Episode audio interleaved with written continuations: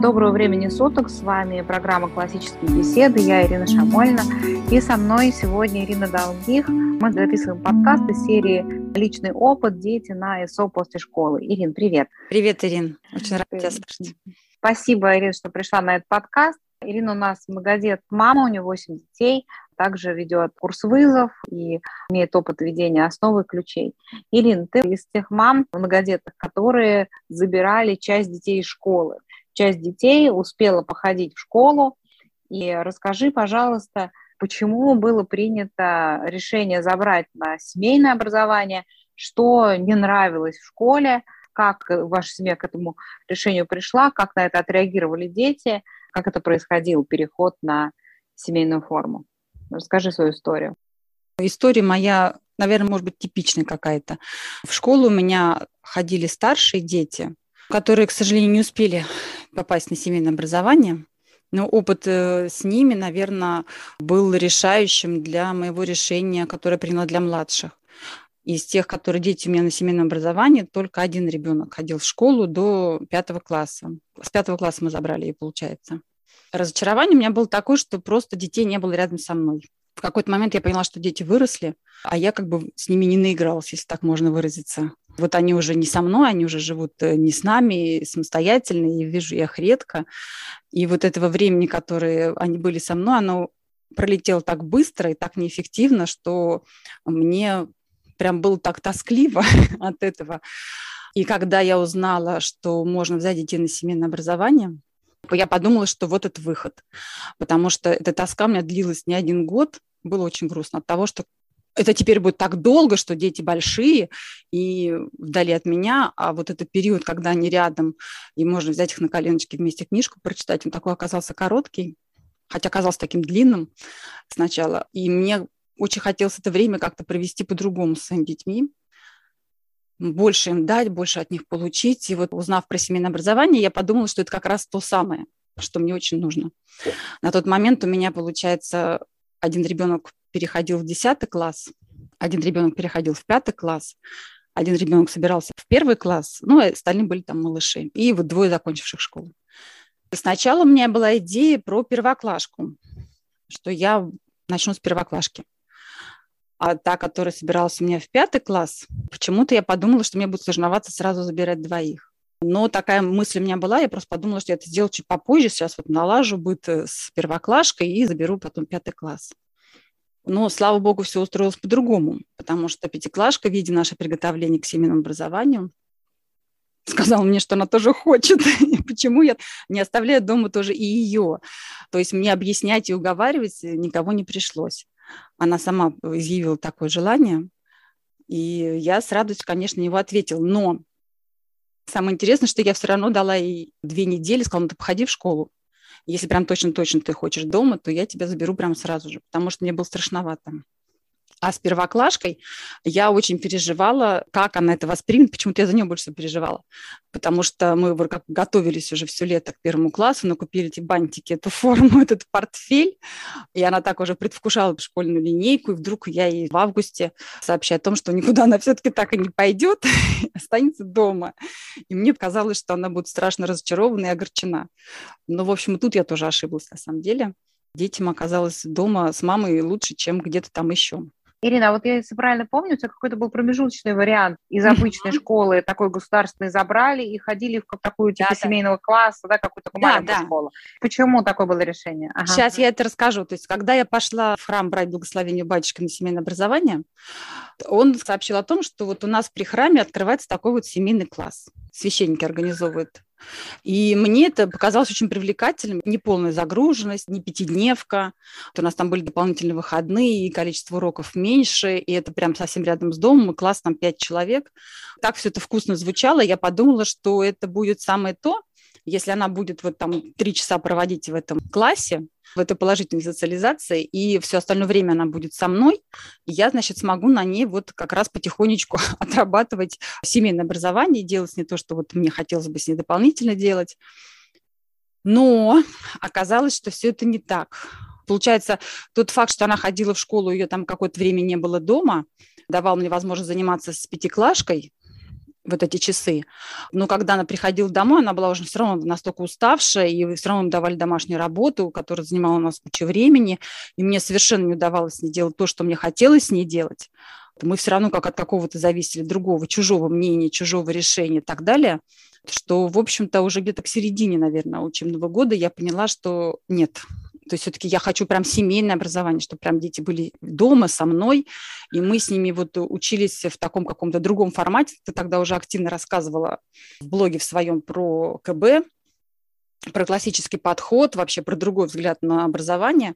И мне уже совсем прям вот хотелось вот так. Мне уже не хотелось так, как в школе. Получается, что школа по-прежнему навязывала мне свой формат, и в этот формат было очень трудно как-то встроить что-то другое. То есть это был точно перегруз для ребенка, и никакого удовольствия от этого не получала, и перегруз для меня. Поэтому первый год мы кое-как вообще дотянули. И с пятиклашкой, которую нам тоже, мы тогда на заочное оформили сначала со школы, они меня отпустили сразу семейные, потому что была целая история забрать ее туда.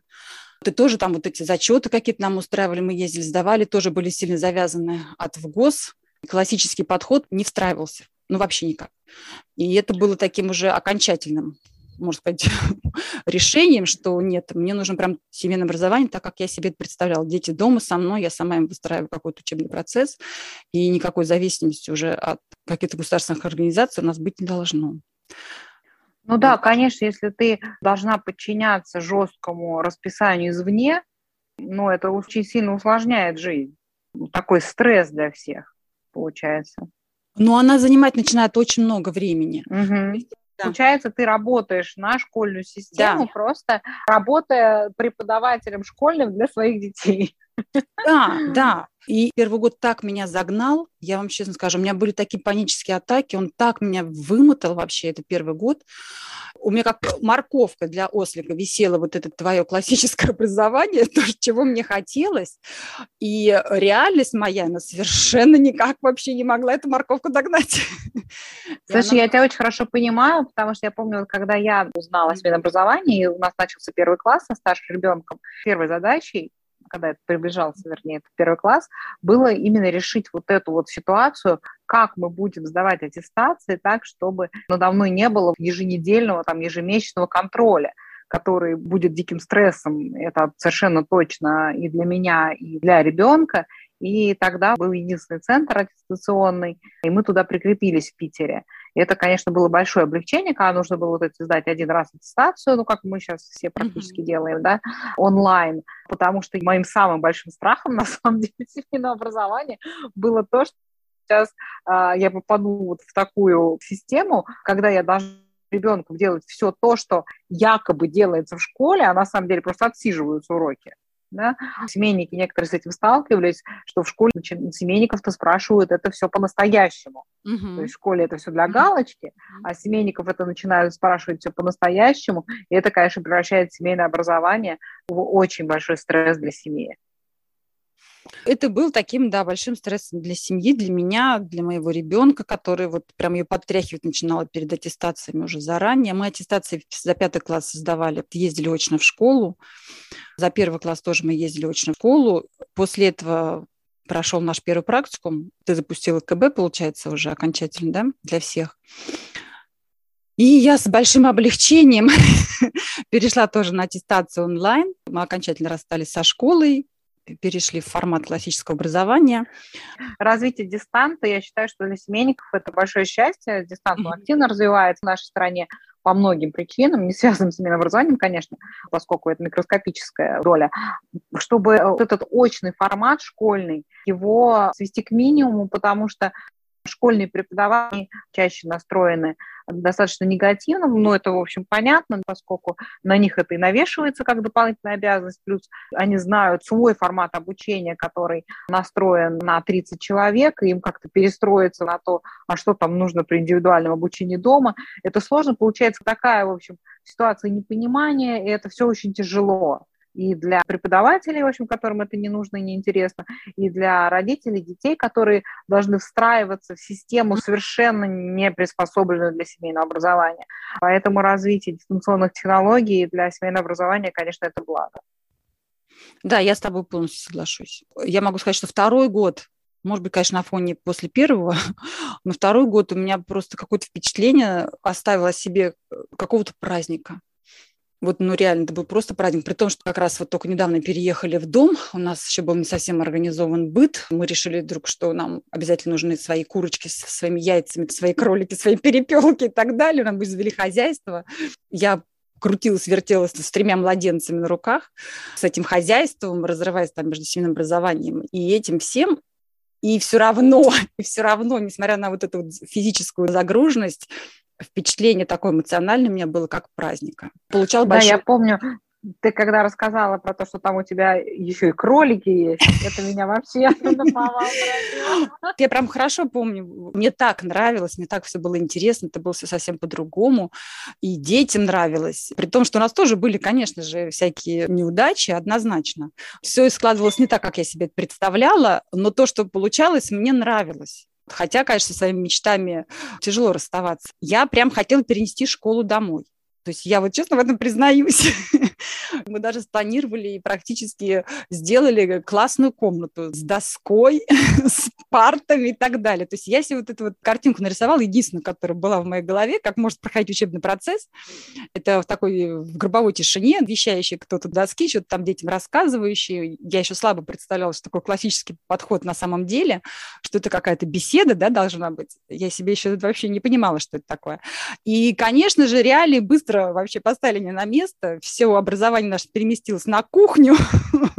Вещала я, мешая борщ, когда мы таскали дрова или там еще что-то, и просто вещать было неинтересно, мы начали разговаривать. Я понимаю, классический подход для многодетных. Даже если ты про него ничего не знаешь, у тебя образование становится классическим, просто потому что по-другому невозможно.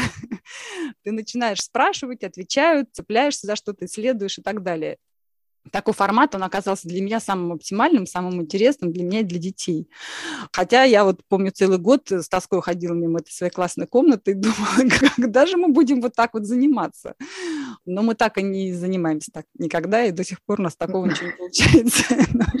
Ну, на первый этаж наш партер сбросали. Но такая иллюзия у меня была, и мне почему-то с ней было трудно расстаться. Мне было трудно смириться с тем, что можно заниматься в этом шуме. Понятно. Ирина, я правильно поняла, при переходе на семейное образование, ну вот еще до того, как mm-hmm. вы начали пока бы заниматься, тебя больше всего пугала эта академ сторона, нужно соответствовать требованиям, сдавать аттестации, делать да. дома качественную школу и так далее. А были еще какие-то страхи?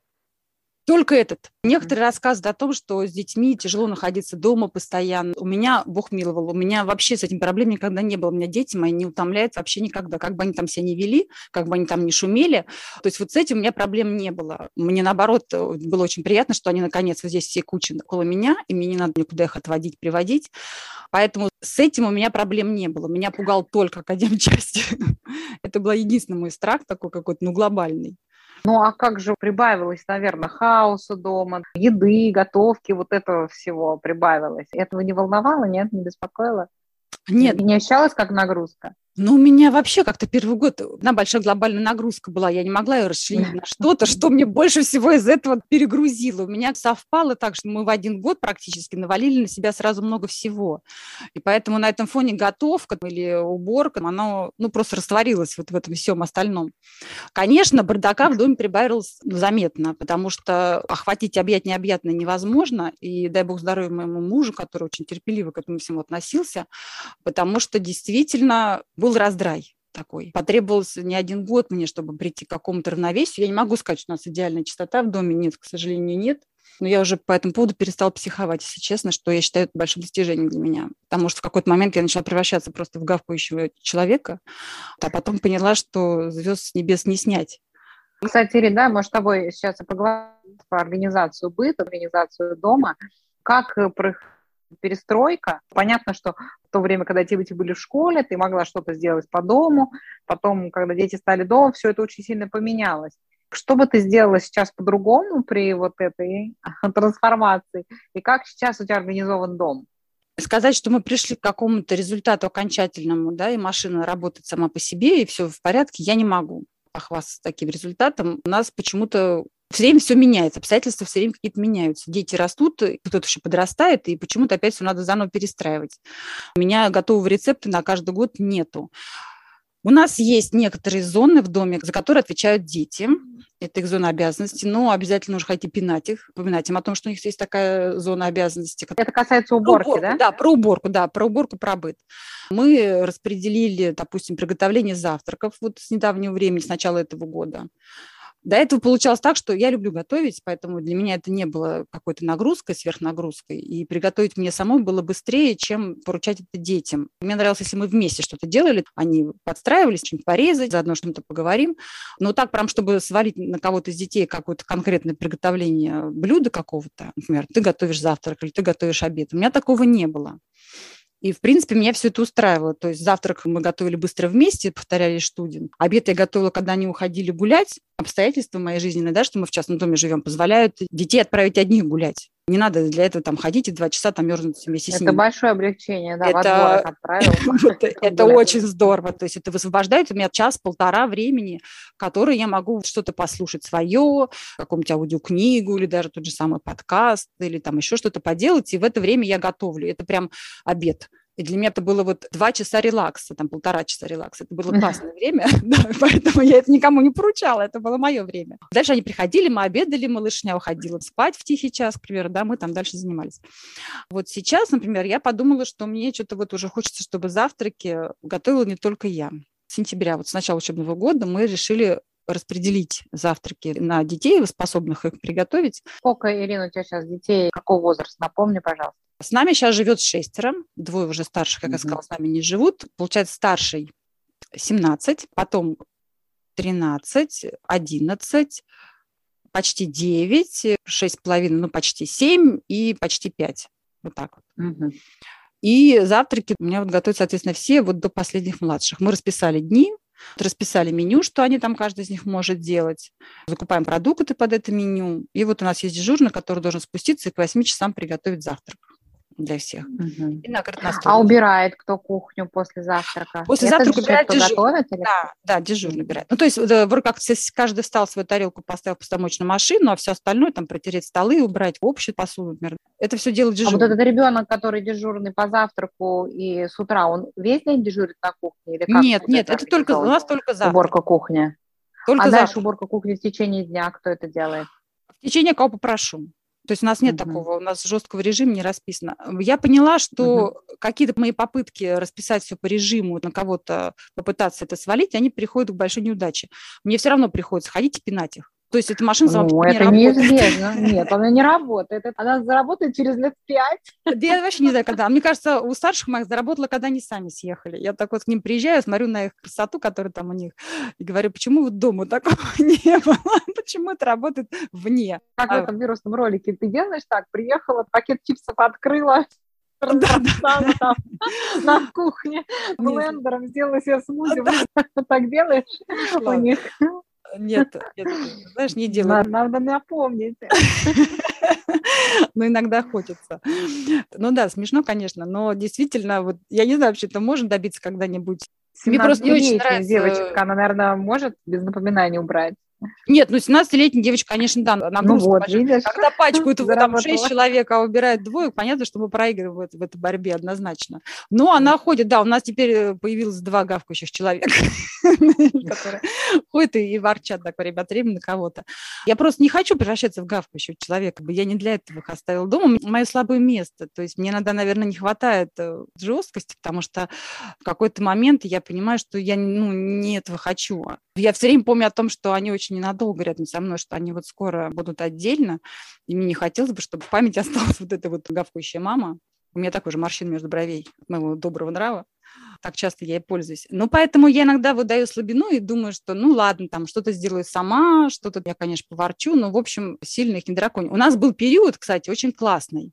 Но, опять же, он требовал от меня дисциплины. Видимо, мне во мне не хватило. Мы долго на этом продержались. У нас был такой час рутины где-то у кого-то я это подслушала, подглядела, я уж не помню, из многодетных мамочек, что мы вот э, каждый день, допустим, там с 5 до 6 вечера все вместе убирались в доме. И это было очень здорово, кстати. Это, это классная идея.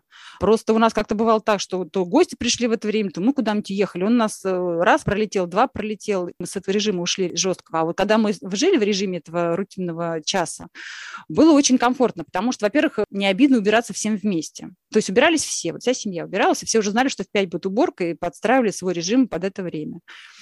И за целый час вот все вместе мы довольно много чего успевали делать. Получается так, что вот кто-то сделал какую-то там, то, что я попросила, да, прибегает, говорит, я это сделал. Я посмотрела, что сделал. Говорю, молодец, значит, иди там, например, пыль протри, там-то, там-то. Ну, то есть каждому ты раздаешь, получается, uh-huh. вот, что он может. Быстренько пыль протер, прибегает и говорит, я уже сделал. Ну, а прям вот час ровно, да, мы занимаемся. Если еще время остается, то да, ну, хорошо, иди там носки по парам разложи. И вот так вот час, вот, вот они бегают, мы там что-то делаем, и вот это было очень здорово. Это было как-то прям классно. Вот этим, если кто-то воспользуется, у него хватит терпения вот это протянуть, продержаться подольше, потому что у нас потихонечку стало все рассыпаться и разваливаться. Я время от времени к этому возвращаюсь, и всякий раз, когда возвращаюсь, опять все очень здорово. Но это надо держать руку на пульсе постоянно и как бы не сбиваться с этого режима. У меня с дисциплиной не очень, видимо, хорошо. Все время у нас обваливается. А если обваливается, все, вот, вот какое-то время не делаешь, и опять все начинает зарастать зарастать. Ну и в, в итоге вот сейчас это как у тебя выглядит, как уборка? Кто убирает общие зоны? Просто ты кого попросишь? Нет, у нас есть у каждого какая-то зона, которую он убирает, за которую он отвечает. Угу. Ну, у меня зона самая большая, конечно. И, соответственно, еще в раз в какой-то период, по-разному бывает, но я их прошу, чтобы мы так глобально все прибрали уже окончательно. У меня дети не живут каждый в отдельной комнате, нет там такого, что каждый убирает в своей комнате, у меня они сгруппированы. Поэтому, в принципе, старший отвечает за чистоту в комнате. Но он за нее плохо обычно отвечает, поэтому приходится мне его тоже подпинывать, вот, чтобы он отвечал за это лучше и дальше спускается по цепочке. Ну, допустим, например, есть человек, который отвечает за лестницу, по которой мы ходим, вот на второй этаж, лестница, она такой зона повышенной эксплуатации. Есть человек, который отвечает за прихожую, который должен все время убирать прихожую. Ну вот а ребенок, который убирает прихожую, он ее реально как часто убирает? Нужно каждый день там Нужно каждый день, конечно, ее убирать. Я угу. стараюсь этого добиться, но это происходит. Это каждый день может происходить, но, допустим, не в полном объеме, не так, как мне бы хотелось. Например, она может... А ты раз... не делаешь ротацию дежурства? У меня просто тоже есть, есть дежурство по зонам, и я их ротирую для того, чтобы дети умели убирать разные зоны. Ну, вообще ребенку надоедает убирать одну и ту же зону, ему кажется, что у другого там легче. Да-да-да, я их меняю, да, меняю угу. местами время от времени потому что действительно такое, как ты говоришь, а это так нечестно, у того больше, у меня меньше, а потом они растут. Вот у нас восьмилетний ребенок, например, он отвечал, раковины протирал, ходил во всех санузлах, протирал раковины. Они тоже пачкаются часто, потому что кто-то вылил краски, кто-то еще что-то, и вот и надо все время как-то их от этих мыльных разводов протирать. Мы это поручили, когда я там было 6 лет. Ну, понятно, что ну, до 7 uh-huh. это протирала, но уже как бы девятилетнему ребенку одни раковины протирать уже маловато. Ну, То это есть, да, да. Можно уже это поручить. Нет, у меня девятилетний ребенок может всю кухню Конечно. убрать. То есть э, получается, что ты уже, я уже передвигаю на что-то посложнее, а на это место перекидываю тот, кто подрос до этого возраста. Чисто физиологически просто невозможно держать на одном месте постоянно, нужно куда-то их перемещать. Ясно. А с едой, значит, вот завтраки ты их тоже ротируешь, назначают. Тут обеды ты готовишь и ужины? Обеды у нас сейчас чередуются. Ли. Я со старшей дочкой, мы чередуем uh-huh. эти обеды. Ужины тоже у нас не чередуем. Либо я, либо она, кто-то из нас готовит ужин. Вы составляете меню на неделю или как вот выбираете, uh-huh. что готовить? Меню на неделю мы составляем только на завтраки сейчас. Ну, чтобы они следили за этим. А обеды и ужина нет, меню не составляем. Мне это никак не может прижиться. Я пробовала несколько раз, но что-то никак у меня не получается. Меню э, у нас в лучшем случае составляется за завтраком, когда мы думаем, ой, что бы нам всем приготовить mm-hmm. на обед и что бы нам приготовить на ужин. Ну, то есть да, вот, да. не очень долгосрочной перспективе мы это... Да, да, да, да. У меня примерно так же. Нет, я периодически заставляю себя планировать на неделю, но почему-то мне кажется, что это очень трудоемко, вот. и мне трудно себя на это сподвигнуть. Хотя тогда, когда я себя заставила все-таки это сделать, это очень удобно реально, да, потому что есть все продукты, как, но вот этот сам процесс э, планирования, это прям вот надо себя очень здорово заставлять. У меня старший сын, я не знаю, кто меня знает, знает, да, что он у меня повар. Квалифицирован. Mm-hmm. Правда, сейчас он уже не поваром работает, но поваром работал в престижных ресторанах довольно долго, и он меня постоянно на это подталкивает. Он мне говорит, давай mm-hmm. я приеду, научу тебя делать заготовки. Но это надо прям потратить вот один день, там, три часа, вот это все сделать, разобрать там по контейнерам, по морозилке, потом вот у тебя обед будет занимать 10 минут, и все. Ты быстренько вообще, и меню тоже, он меня, он меня все двигает, двигает к этому. Но когда мне начинает рассказывать, как это надо сделать, я прям сникаю, я понимаю, Нет, что... а ты скажи, Костенька, дорогой, пожалуйста, вот тебе деньги, Купи все, приедь, порежь, по контейнеру разложи, меню распиши, я буду счастлива. Да, я буду это делать. То есть для меня это получается как бы не облегчение, вот на сегодняшний пока, да, в том формате, в каком я живу. Для меня это сейчас, вот я понимаю, что это не облегчит жизнь, а будет еще дополнительные пункты в голове, которые надо будет держать и выполнять, к тем ста, которые уже там есть. И что-то мне не хочется. Я в плане заготовок только два подвига совершила. Это я нарезала лук и морковь. Это реально очень удобно в морозилке иметь нарезанный лук и морковь, потому mm-hmm. что ты все время можешь сделать зажарку очень быстро для супа mm-hmm. или для чего-то. Вот пока заготовки мои дальше не продвинулись. И вообще меня не занимает например, готовка обеда много времени. Ну, правда, я не готовлю первый, второй, третий компот. То есть компот у меня заготовка стоит тоже в холодной комнате. Компот мы варим с лета из ягод. Суп, как-то бульон варится в мультиварке с вечера. Больше всего времени в супе занимает же бульон, он уже готов. Иногда mm-hmm. бывает такое, что я наварю большую-большую кастрюлю бульона концентрированную, разолью по контейнерам и заморожу. Такое у меня бывает иногда. Это тоже ну, удобно. Ну, бульон, да, бульон замороженный удобно, да. И это главное, очень... что это очень просто. Это очень просто, да, это вообще большого ума не требует. И потом это очень комфортно, когда вот с постными днями чередовать, потому что у меня такое случалось, что ты наваришь во вторник чего-то много, в среду нельзя, в четверг не доели, да, в пятницу прокисло. Какие-то такие вещи у меня случались иногда. А так, получается, ты варишь постный суп, Потом ты просто в четверг в него добавляешь концентрированный бульон uh-huh. в какую-то его часть, которую будет сегодня кушать, а дальше опять вкусный вариант остается. В принципе, из-за этого все это было изначально сделано. Мне понравился такой формат. Понятно. Ирина, а стиркой как у тебя организовано, расскажи. Кто одежду как стирает, или ты все стираешь, или дети сами, постельное белье, как вот этот вот момент Каждый... постирочный организован? Стираю, сортирую белье, за стиральную машину закладываю я. У нас большая просто стиральная машина, и там, если каждому стирать свое отдельно, это будет очень кудряво. У нас она на 15 килограмм. Uh-huh. Uh-huh. Поэтому сразу загружается. у нас есть еще одна стиральная машина поменьше для каких-то деликатных стирок или тому, кому-то надо срочно себе что-то постирать, такое случается. А так вообще стирки вот такие вот крупные. У нас есть сушильная машина, поэтому это, в принципе, очень нетрудно. Сушильная машина – это счастье. Сушильная, я вообще не знаю, да, как без нее многодетной семье выжить. Да, я тоже согласна, что посудомойка и сушильная машина оказались да, самыми да, вот полезными вещами в доме. Просто, да, да, да, да однозначно. экономят время. Сушильная машина ликвидирует вот этот табор бесконечный с развешиванием вот этих Да, да, уже вещей. у нас высвободилось время и руки, и вот так, там, то есть перетащите, перекинуть снизу, из нижнего дырки, да, в верхнюю, в сушильную, да, да. уже может любой, кто на нее дотягивается. А дальше, получается, разложить сухое белье, у нас такой стоит шкафчик около нее с такими ящичками, да, подписанными, и, в принципе, надо разложить просто каждому в ящичек его вещи, а он потом этот ящичек забирает и уносит к себе наверх, и либо он их сразу раскладывает по шкафам, либо, если ему хочется что-то погладить, он из этого гладит. Это уже он сам этим занимается. А малышня, так я могу сказать, эти ящички так и даже не уносит. Она прям сразу из них одевается. Грязно снимает, тут же грязное белье. Грязное тут себя снимает, тут же кладет, да, в стирку, а, значит, чисто из этого ящика на себя одевает. И вот у нас этот ящик уже как мини-шкаф такой получился. Я прям думаю, может, все остальные вещи уже выкинуть просто, оставить этот ящичек и все. Такой момент есть. То есть у нас а стирка как-то, она не напрягает она легко проходит этот процесс. А раньше была глажка, но как-то глажка тоже с сушильной машины, она, в принципе, ушла в никуда. Очень многие вещи не да, надо. Да, глажка у меня ликвидирована полностью. У меня даже нет утюга дома. Нет, он у меня ну, есть. Нет, потому что вещи, которые на выход, я всегда разглаживаю только отпаривателем. Я утюг uh-huh. уже просто вообще не использую. Удобнее так. Он такой ручной отпариватель маленький, uh-huh. поэтому у меня ни утюга, ни гладильной доски уже нет.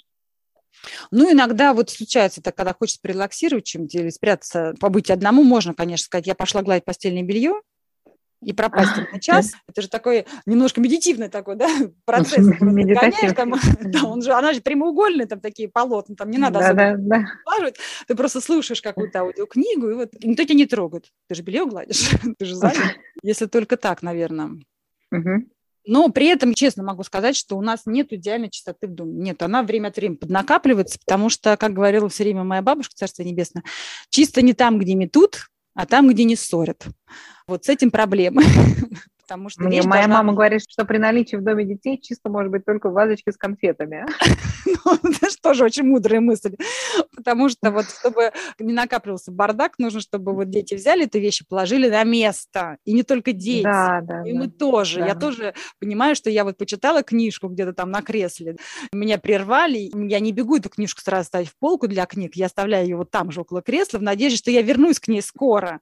И так делают все. И в итоге получается, что там вот где-то что-то все разложено, но начинать нужно с себя, конечно. Ну, у меня вообще самый большой хаос в доме распространяется от детской библиотеки. В середине дома детская библиотека, такая большая достаточно, и вот от нее ровным слоем лежат всякие книги по всем остальным помещениям. Книги, Лего – это вообще отдельная песня. Лего я просто ограничила одной комнатой, из которой оно не выносится – если выносится, то сразу обратно заносится, и поэтому в общих зонах лего вообще нету. Оно есть только в одной комнате, и вот там только должны все играть в него, кто хочет у меня так не очень получается. Оно все равно так или иначе протаскивается вниз, и всякие такие меры, там, типа, все, я убираю лего, оставляю вам только по одному наборчику, остальное все ушло там в антресоль на два месяца, и все равно даже и это не спасает. Проще, мне кажется, здесь в этом плане, на этажным домом, Двухэтажным мне было сложнее, вот когда мы двухэтажным жили, mm-hmm. потому что одноэтажным вот эта комната рядом со столовой, со всеми, и Лего туда быстренько шик-шик-шик. Вот, дверь закрыли. А когда это уже принесли со второго этажа, это же да. туда подняться на второй этаж. А на второй этаж лишний раз ты не будешь бегать. Точно, совершенно верно. Вот мы живем, получается, большую часть времени проводим на первом этаже, на втором этаже. Угу. То сидят только уже подростки, которые вот там сидят. Ну да, остальные приходят туда спать.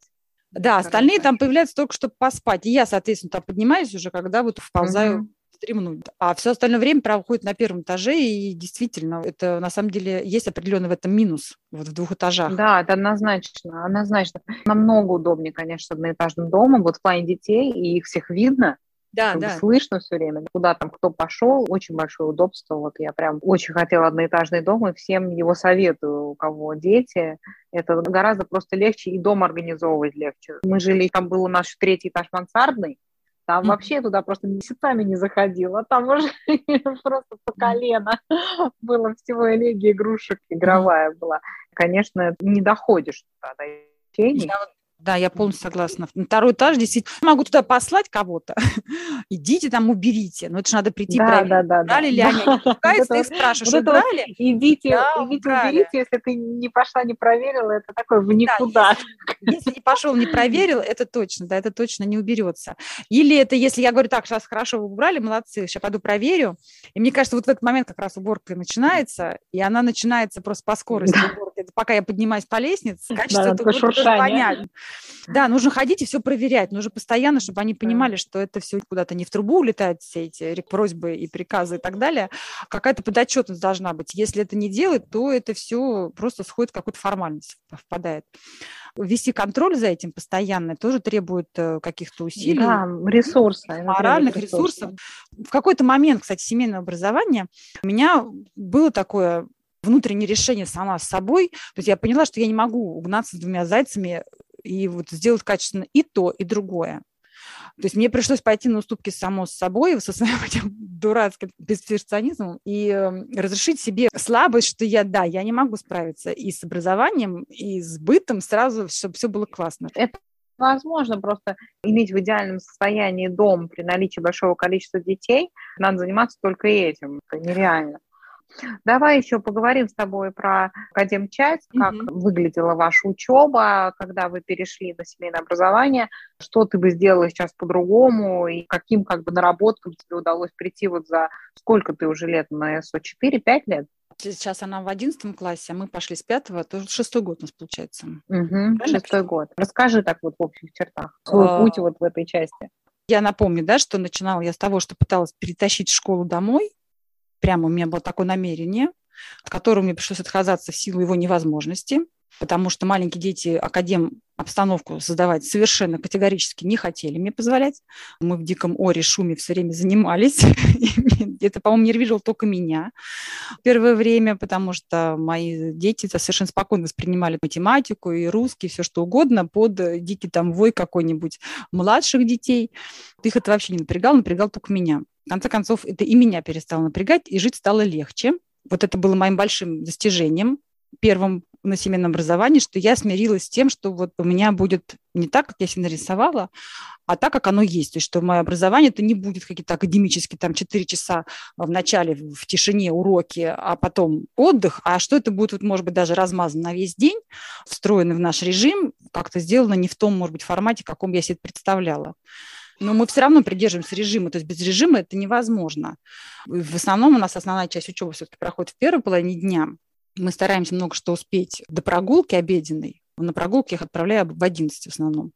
И вот где-то до пол первого они гуляют, в час они обедают. И вот до этого времени мы стараемся сделать. Я занимаюсь с малышами, по очереди у нас большой овальный стол на кухне, куда все-таки сместилась вся учеба. Пока мы готовим завтрак, мы повторяем студии. Потом после завтрака получается, я читаю с одним младшим, со вторым младшим, письменную работу там делаем, пишем с одним младшим, со вторым младшим. Те, кто постарше, сидят рядышком, делают свои уроки и, допустим, показывают мне в конце, что они сделали, или задают вопрос, если что было непонятно. Если требуется какая-то новая тема по математике, я поняла, что мне комфортнее с ними разбирать ее самой, потому что я тогда понимаю, сразу понял, не понял. Мы этот вопрос можем как-то обсудить, поговорить и отработать. Поэтому все новые Ирина, темы... это вот с 9 до 11? С 8 ну, где-то так 11? получается, да. Нет, Сколько 8 это по завтра, где-то, наверное, с 9 до 2 часа. Угу. Два Ага. часа хватает полностью, чтобы все сделать с младшими. Получается, тому, который почти 5, которому почти 7 и который почти 9 второй класс. Вот мы все укладываемся, все уроки делаем вот в этот период. У тебя сейчас один ребенок в ключах, да, получается? Сейчас, да. Дальше было так у нас получается, что вот эти малышня уходят гулять, кто там следующий, вот, например, Гришанин, которому 11 с половиной, он в это время сидит, либо делает математику вместе с нами, либо он вот делает УРР рядом, ну что-то вот он сам выбирает, что он в этот момент делает. Когда я с ними закончила, он мне показывает, что сделал он, и тоже отправляется гулять. Постарше, вот сейчас, который вызов у меня, тут я про нее вспоминать начинаю, что она тоже у меня есть. Поднимаюсь наверх и спрашиваю, какие там у нее, что она там сделала по вызову, если какие-то вопросы у нее, напоминаю там ей о чем-то, о чем я хотела бы ей напомнить, и спускаюсь вниз готовить обед, и она вот, в принципе, занимается сама. Моя задача только ходить, ее вот контролировать и направлять, предлагать свою помощь в каких-то делах, потому что иногда они говорят, да, я все сделал, я все сделал, а это оказывается не совсем так, как мне хотелось бы, или вообще не сделал, как показывает практика. Ну и все, во второй половине дня, после обеда, когда наступает тихий час, мелкие у меня еще спят, младшие, это время вот уже посвящено, например, мы делаем ключи с Гришей, который девятилетка, она уже занимается какими-то своими делами, ну, как правило, что-нибудь свое она уже делает. Это может быть, ей нравится история, там, например, она может какую-нибудь посмотреть лекцию по истории или книжку почитать, или подготовить доклад, начинать готовить к основам. То есть тут я уже ее не трогаю, а вот с Гришей мы начинаем доделать. Мы делаем ключи, дальше у него такие уже устные предметы. Моя задача только спросить. Если он смотрит какие-нибудь лекции по истории, значит, мне надо посмотреть конспект и спросить, что там он из этого понял, чтобы он мне пересказал. Непосредственного участия не требуется. И, в принципе, вечер у меня для того, чтобы уже с вызовом заниматься. Потому что, так как я инструктор еще да, по вызову, в принципе, двойная выгода. То есть делая некоторые треки вместе с дочерью, я, получается, и сама заодно готовлюсь к занятию в тонусе, и ее контролирую. И А сколько у где-то... тебя занимает вот подготовка своя к ежедневно, например? Трудно сказать, как бы раз на раз не приходится. У меня нет такого жесткого графика, что я, например, вот сегодня готовлю час такой-то трек, сегодня такой-то трек. У меня такого нету. У меня получается, что в течение недели я занимаюсь вот чем-то с Кирой, например, мы латынь стараемся делать вместе, математику мы стараемся обсуждать вместе.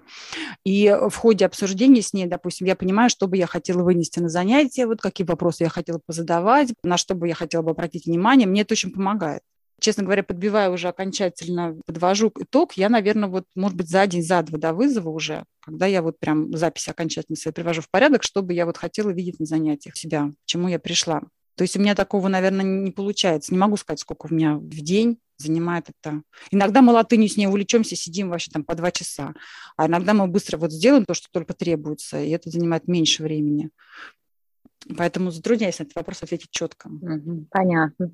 Хорошо, Ирина, спасибо очень интересно. Но вот что бы ты посоветовала тем мамам, которые сейчас забирают на СО детей со школы? Что тебе кажется вот самым таким распространенным ошибкой? Ты же много общаешься с семейниками и в плане там организации быта, и в плане организации учебы. Ну, первый, наверное, главный совет я дала бы, это стараться не сравнивать себя с другими. Потому что со стороны все время кажется, что у других все получается классно, а у тебя не получается ничего. И это неправда. На самом деле это неправда. Потому что у меня был такой период в жизни, когда я пыталась вести блог, и я понимала, что даже перечитывая даже сейчас какие-то свои посты, я понимаю, что это звучит гораздо красивее и вкуснее, чем есть на самом деле. И, может быть, даже сейчас вот в подкасте кто-то послушает и подумает, что все как-то очень классно, а, вот, а у меня что-то как-то не выходит. Это неправда. Надо вот это поменьше себя сравнивать и побольше верить в то, что у вас тоже все хорошо это важно, потому что у многих от этого опускаются руки, начинается какая-то депрессия, там расстройство какое-то. Мы все разные, это факт. И даже чужой опыт, он все равно останется чужим опытом, потому что я могу по себе даже сказать, у меня ситуация меняется из года в год. Вот у меня, например, что-то классно работало в прошлом году, и я уже такая потираю ручки, думаю, о, класс, заработала, наконец-то, вообще столько сил потрачено, вот, вот она, машина поехала. А потом бах, следующий год, у кого-то начались гормоны, кто-то подрос, у кого-то сменился класс, еще что-то, и начиная сначала. Кто-то стал дольше спать по утрам, в общем, короче, все, новые люди. Вот. И я тоже меняюсь, и это тоже факт. И каждый раз, получается, приходится что-то корректировать, а иногда даже начинать заново. И поэтому э, нет готовых рецептов. Нужно вот быть более гибким, наверное я считаю, что гибкость в семейном образовании очень важна. Важно позволить себе вот быть слабым, позволить себе ошибаться, позволить детям ошибаться, не пытаться делать из них кого-то, как говорят, из, от осинки не робятся апельсинки. То есть вот позволить детям быть э, тоже и слабыми, и уставшими, может быть, неспособными наши амбиции удовлетворять, потому что очень многие вещи из-за наших амбиций каких-то амбиции могут возникать из-за сравнения. Вот мы смотрим, как, ну, у других же получается, я тоже так хочу. Вот, ну, почему, вы такие? Да что ж такое-то? Вот это вот самая большая ошибка, на которую, мне кажется, многие попадаются на эту удочку, и она не есть хорошо. Я бы посоветовала поменьше себя сравнивать с другими и быть более гибкими, позволить себе быть слабыми, хотя бы иногда. Хорошо, Ирина, спасибо тебе большое. Я думаю, что очень полезно было для новичков такой подкаст. Вообще всегда интересно послушать другой опыт. Здесь, безусловно, я с тобой согласна, что нужно понимать, что видим всегда какую-то только часть жизни другого. Мы даже наблюдаем за блогом, даже если это блогеры, как кажется, снимают там каждый шаг, но это все равно не так. За кадром все равно остается 90% жизни. Но что-то полезное для себя из чужого опыта всегда можно извлечь. Я помню, что для меня ну, было огромной помощью прочтение большого количества книг, по семейному образованию, где мамы многодетные рассказывали о свою историю, да, о том, как вот mm-hmm. организовано у них, к чему они пришли, что они попробовали, что получилось, что не получилось. И очень много, на самом деле, из того, что я тогда прочитала, и мне показалось, что как-то вообще это очень странно. это, я в это тогда не поверила. Потом я позже на своем опыте убедилась, что ну, это действительно так. Вот, в частности, я помню, я тогда первый раз прочитала такую точку зрения, что к 10 годам дети, которые начали читать там, в 5 лет, дети, mm-hmm. которые начали читать в 9,5 лет, mm-hmm. они, в принципе, читают с одинаковой скоростью. Мне казалось, что ну так не может быть, и на самом деле я вот на своих детях в этом убедилась. У меня один ребенок начал читать, быстро читать, да, полноценно читать девять с половиной. Все бабушки были, значит, на нервах, что я все загубила ребенка. Просто сложно. Зачем его буду я так давить? Ну, тяжело ему было так. Потом резко, буквально там за три месяца, он начал читать на таком же уровне, на котором читал в 10 лет ребенок, который начал читать очень рано, другой. И также с почерком. Дети, которые писали идеально в 7-8 лет, да, и дети, которые не писали идеально, сколько процентов детей начинают после 10 лет писать примерно, в общем, одинаково, небрежно. Одинаково небрежно, только, правильно сказала. Одинаково небрежно, только если вот, ну, там, для каких-то специальных оказий они вот сядут да, и да, там да. вот что-то вот красиво напишут. А в обычной рутине они начинают писать после 10 лет в основном кое-как. Сколько бы там мы не сломали копий в районе 7-8 лет над их значит, чистописанием и прописями. Mm-hmm. И разные другие моменты тоже, которые действительно подтвердились, которые просто в школе они совершенно не обсуждаются, потому что такая важность придается, например, там чистописанию в первом классе, что нужно обязательно научиться писать к середине первого класса. В общем, на семейном образовании другие немножко да, могут быть приоритеты. Да тоже только с годами поняла, например, то, что я у многих мам читала, и вот у Эндрю Пудовой это слышала, что самое важное – это умение читать. Вот как раз недавно был подкаст на эту тему, да, чтобы mm-hmm. ребенок умел читать, понимать прочитанное. Мы тоже там обсуждали, почему в школе это не является приоритетом, и я тоже с годами только поняла, насколько это важно для семейного образования, чтобы ребенок понимал прочитанный текст. Здесь, мне кажется, вот очень важно на семейном понять свои приоритеты, да, понять свои приоритеты.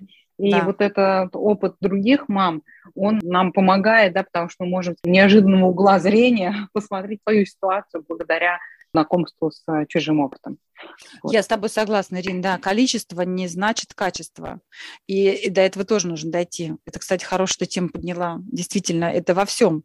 В школе идет погоня за количеством, и мы иногда съезжаем все-таки, вот оглядываясь на там, школьников каких-то, особенно если есть друзья или знакомые, у которых дети ходят в школу, и вот это иногда начинает нервировать от количества, там, mm. которое они пытаются поглощать и начинаешь думать, ой, мы так вроде делаем, так вроде так настолько меньше делаем, а потом э, пообщаешься с этими детьми, грешу тем, что я иногда так начинаю их, ну, можно так сказать, немножко тестировать, да, так задать какие-то вопросы. Ну, интересно я, же, да. Да, какие я задаю, допустим, своим студентам на вызове те же самые, да, и я вот начинаю с ними также пытаться побеседовать, там что-то там обсудить. Я понимаю, что там вообще мои студенты знают гораздо больше при всей их лени, при всей вот этой вот их, там бывает, мы жалуемся, там, неготовность, еще что-то, но они реально владеют информацией лучше. Да, главное, больше понимают то, чего они знают. Да, и я прям Потому что здесь э, можно знать что-то, но не понимать на самом деле вот этого. И это такой момент. Студенты наши тоже в чем-то могут плавать, да вот и те плавают. В общем, я могу сказать, что мы точно не хуже, во многом точно лучше при всех даже наших недочетах и недостатках. Это время от времени, вот мне мне полезны такие разговоры, они мне тоже немножко добавляют мне позитива в жизни. Я так вдохну, выдохну, скажу, ой, все, делаем, как делали, и вообще не смотрим больше в ту сторону, не можешь, не можешь об этом переживать. Такой момент есть. Это ты хорошо, что ты про это сказала. Знаешь, МКСО мне очень помог.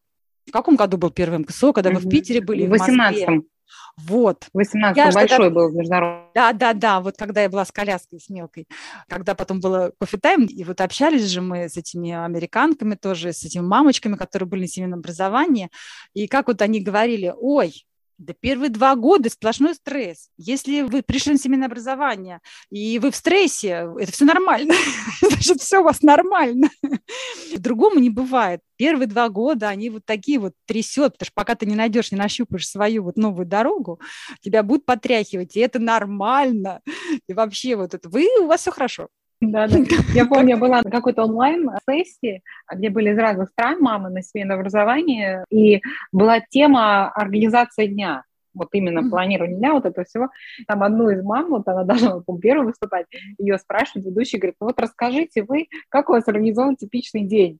Она говорит, а это была такая, по-моему, из Кении, что ли, очень классная такая mm-hmm. женщина.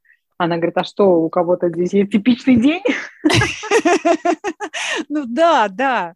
Вот мне прям помню это МКСО, там много было именно реальных таких тоже мамочек, которые просто приезжали, рассказывали. Я слушала, и у всех все по-разному. Вот оттуда я сделала первый вывод, что нет готовых рецептов, что и у меня будет какой-то свой режим дня, какая-то своя история. У меня многие какие-то такие вот напряженные точки были сняты, Многие сказали, что, вы знаете, мы сначала сильно заморачиваемся на академ части, потом в итоге мы понимаем, что самое-то главное – это взаимоотношения, и обычно взаимоотношения к этому моменту подходят просто к тупиковой какой-то, к рубежной черте уже, да, или-или. И она говорит, и мы начинаем оставлять в покое вообще академ-часть заниматься отношениями, и вдруг оказывается, что пока мы восстанавливали отношения, академ-часть потянулась сама собой. И вот это тоже был такой момент, который я себе взяла на вооружение поняла, что все-таки взаимоотношения, они первичные. Абсолютно. Да, угу. если мы станем друг другу врагами, там, неважно из-за чего, за уборки, знаю, из-за несделанных уроков, у меня не будет ни отношений, ни академ-части. И если не уборки. Да, не уборки. И я поняла, что если уж вообще в моей жизни как бы суждено выбирать, если, допустим, иметь и то, и другое не мой путь, а надо вот, мне, например, выбрали, да, что ты выберешь, либо-либо то я поняла, что выбирать нужно отношения. Потому что... Ну, академ... однозначно, так же, как любая мама, она выберет э, вырастить доброго, порядочного сына, пусть он будет мало чего знать, чем злодяя высокообразованного. Но кто делает такой выбор? Ты знаешь, ну не скажи. Теоретически, наверное, да, все так говорят. Но практически у всех у нас сидит такой вот Практически, чок, да, да. Практически да, который, все равно хочет, и, на, чтобы... и на елку влезть, и штанов не разорвать. Да, да, да, да. И который хочет, чтобы он был однозначно добрым, порядочным, но при этом да, еще да, да. При этом еще суперобразованным. Ну, да, классно, что вот одно как бы без другого несовместимо. А тут действительно придется выбирать. На самом деле, вот как мне, не знаю, согласишься или нет, но как мне сейчас кажется, что то приоритетом однозначно должно быть да, воспитание, и с христианской да. точки зрения тоже.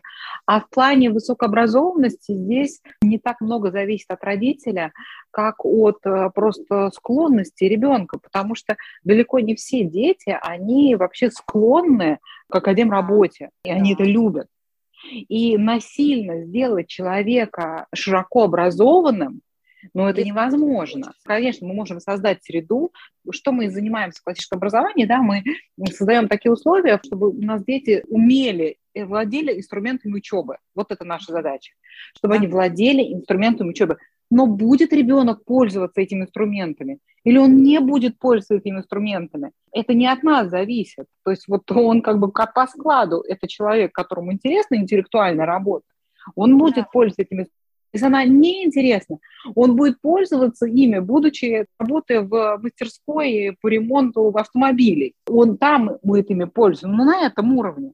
А он не будет там литературоведом, условно да. говоря. Да, да. И мы не сделаем из человека, который хочет заниматься ремонтом машин, ему вот ну, это да. интересно. мы не сделаем из него литературоведа. Надо быть аккуратным, вернее, со своими амбициями, потому что у нас могут рождаться разные дети в нашей семье. Кто-то хочет заниматься интеллектуальной работой, ему это интересно, а кто-то не хочет, ему это не нравится. Очень важно понять, какие у ребенка реально склонности, таланты интересы, и не насиловать его природу. Из этого все равно не выйдет ничего. То есть для галочки ну, как диплом, да, там какой-то угу. получить и дальше. Ничего из этого не будет. Я вот, выдающегося. Да, Ирина, подписываюсь под каждым твоим словом. Действительно, так оно и есть. Мы сами же родом из школы, да, и мы ориентированы, ориентированы на то, что это, одну гребенку это единственный загнать. вообще признак успешности, только вот это, да, вот только вот это направление. А вот здесь вот нельзя быть успешным никак. И мне очень нравится, что классические беседы, да, классическое образование, оно учит отличать истину, благо красоту. Это вот формирование mm-hmm. вкуса, да, вот ты говоришь, формирование среды. Вот я с этим еще согласна. То есть мы пытаемся привить своим детям, чтобы они слышали классическую музыку, понимали классическую музыку, да, разбирались в ней. Это не значит, что они обязательно все ее полюбят и будут ее слушать. Но если он в этой среде растет, он все равно по-другому ей напитывается, правильно? Также с литературой, да, умение, да. Вот мы приучаем читать книги, обсуждать эти книги. Какие бы книги он потом человек не читал, даже mm-hmm. детективы, он все равно будет читать их немножко иначе. Здесь просто нам нужно давать себе отчет в том, что это нам не гарантирует ничего, что он будет э, любителем и будет выбирать всю жизнь слушать классическую музыку. Ну, совершенно да. не обязательно. И невозможно человека так вот взять и вот так вот воспитать, да, воспитать тому, чтобы он был любителем, театраловедом, не любителем оперы, если у человека к этому душа не лежит. Да, он может знать какие-то основные вещи, но полюбить это он не будет. Он будет любить то, к чему вот и у него лежит душа, и все тут. Наша задача в этом плане становится гораздо проще. Да? Мы должны научить э, пользоваться инструментами учебы, чтобы тогда, когда человек захочет, и то, что он захочет изучить, он это изучить быстро, эффективно, не боялся, как к этому поступиться, и базу, да, чем мы, собственно, занимаемся в основах, да, имел базу знаний по всем основным направлениям, чтобы ему было легче стартануть. Да, Угу. Спасибо тебе большое. Думаю, всем было очень интересно. Надеюсь, тебя услышать еще в следующих подкастах. Новых подкастах. Хорошо, спасибо большое. Всем, всем спасибо нашим слушателям. До свидания.